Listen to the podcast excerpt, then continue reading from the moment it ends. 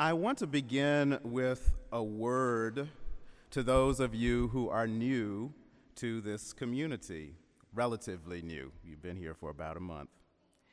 And that word is congratulations.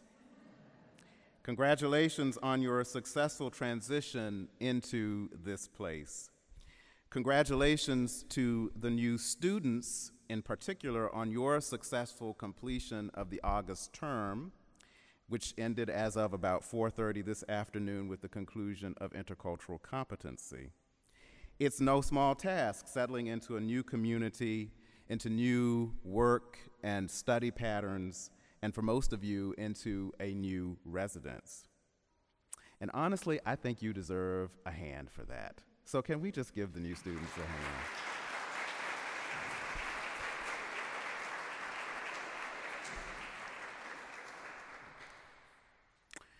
And now for the lesson. Truth be told, I'm kind of mesmerized by our gospel passage in an odd sort of way.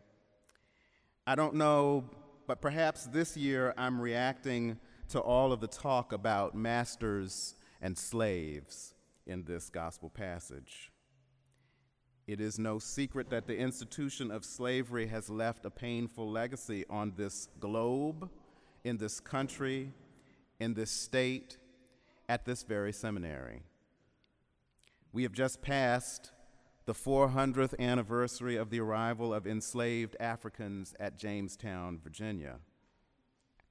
I myself grew up virtually in the shadow of the Wakefield Plantation in Westmoreland County, Virginia, where George Washington was born, and also in the shadow of the Stratford Hall Plantation where Robert E. Lee was born and what that was the home of the Lee family.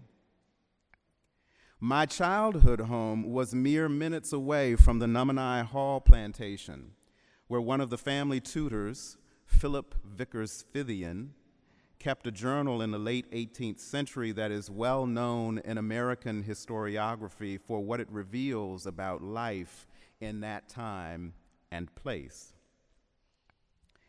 Now, I don't know whether any of my ancestors worked on those plantations, but the point is this I always felt that I was walking on hallowed ground where my people, whether or not they were my blood relatives, had labored against their will.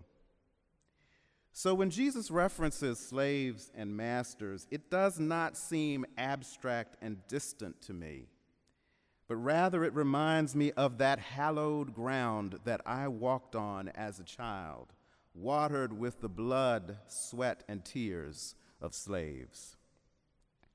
And the question with which I wrestle from time to time when I read something like this is how can I understand and relate to a God who is likened to a slave master.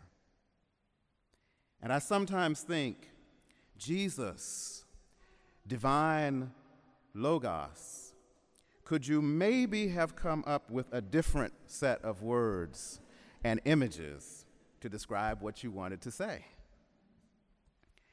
But then again, why would he?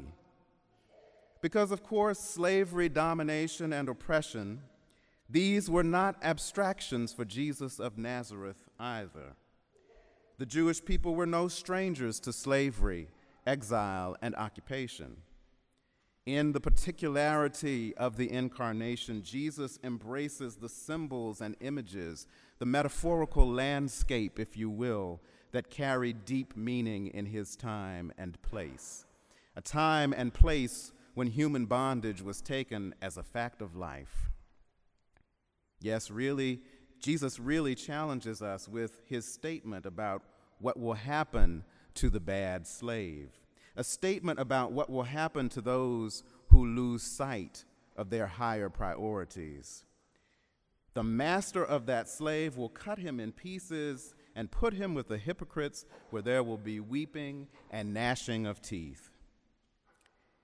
I hear those words and I tend to get hung up on them as a punishment for me or for anybody else. Perhaps you do as well. You know, the slave beat up his peers and got drunk with his buddies. Okay, that's not good. But getting cut in pieces and thrown into a place of torment for that? I mean, the punishment appears completely out of proportion to the offense. Indeed, it seems meant to indicate not simply that actions have consequences, but to send a much more terrifying and brutal message. Jesus is trying to wake us up and shake us up with that gut level reaction to his words when we think of them as a potential punishment.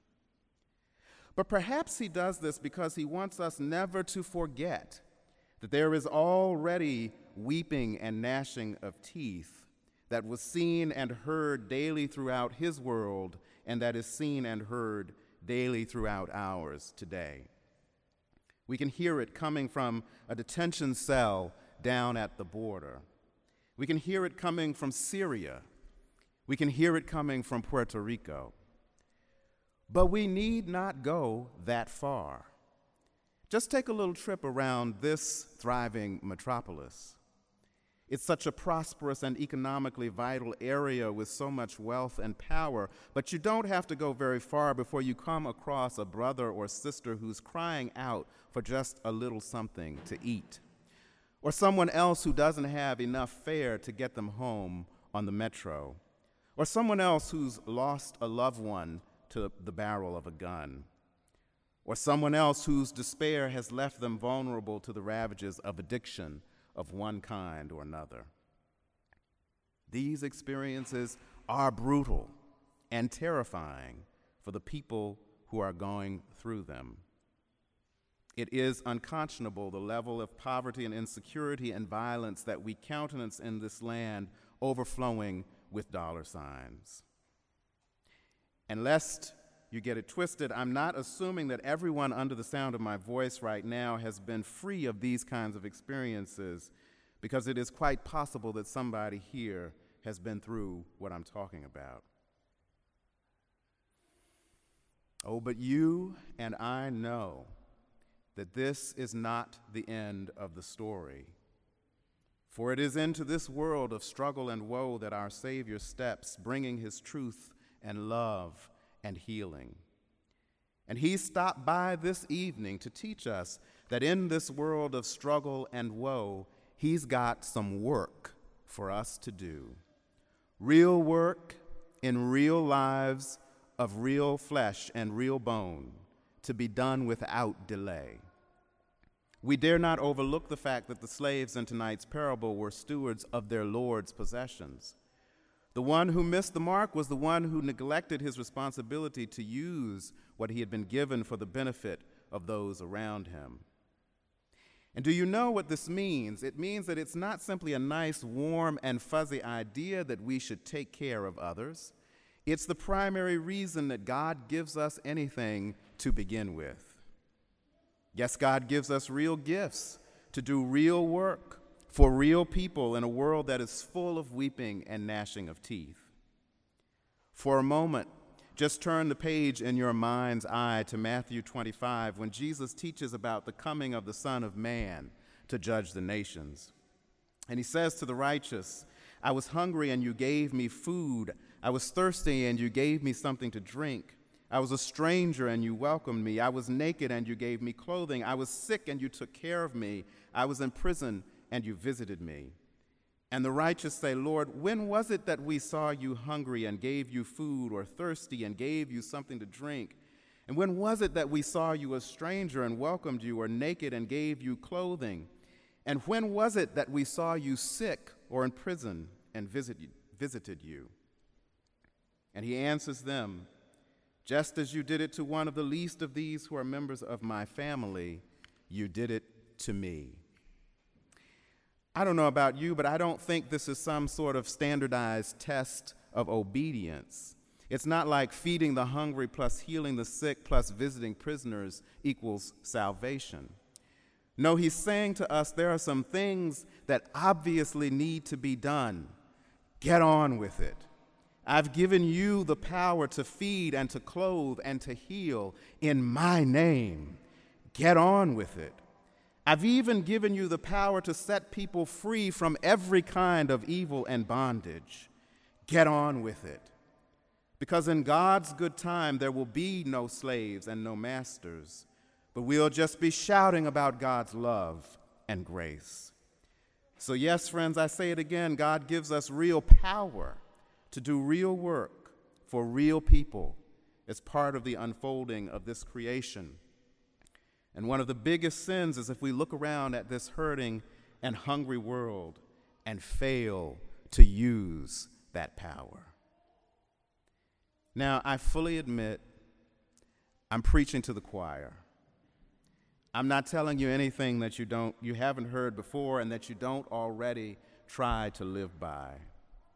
But my prayer is that individually and as a body, perhaps especially as a body as we come together for this academic year, that we will not be distracted from discerning the work that God has given us to do in such a time as this with the blessings that God has so richly provided. For that work helps to still the weeping and gnashing of teeth. That work shows the world that our Lord and our faith really are alive. And that work helps to make us truly whole. And let the church, the body of Christ, not cut into pieces, but whole and gathered together in love to do our work. Let the church say, Amen.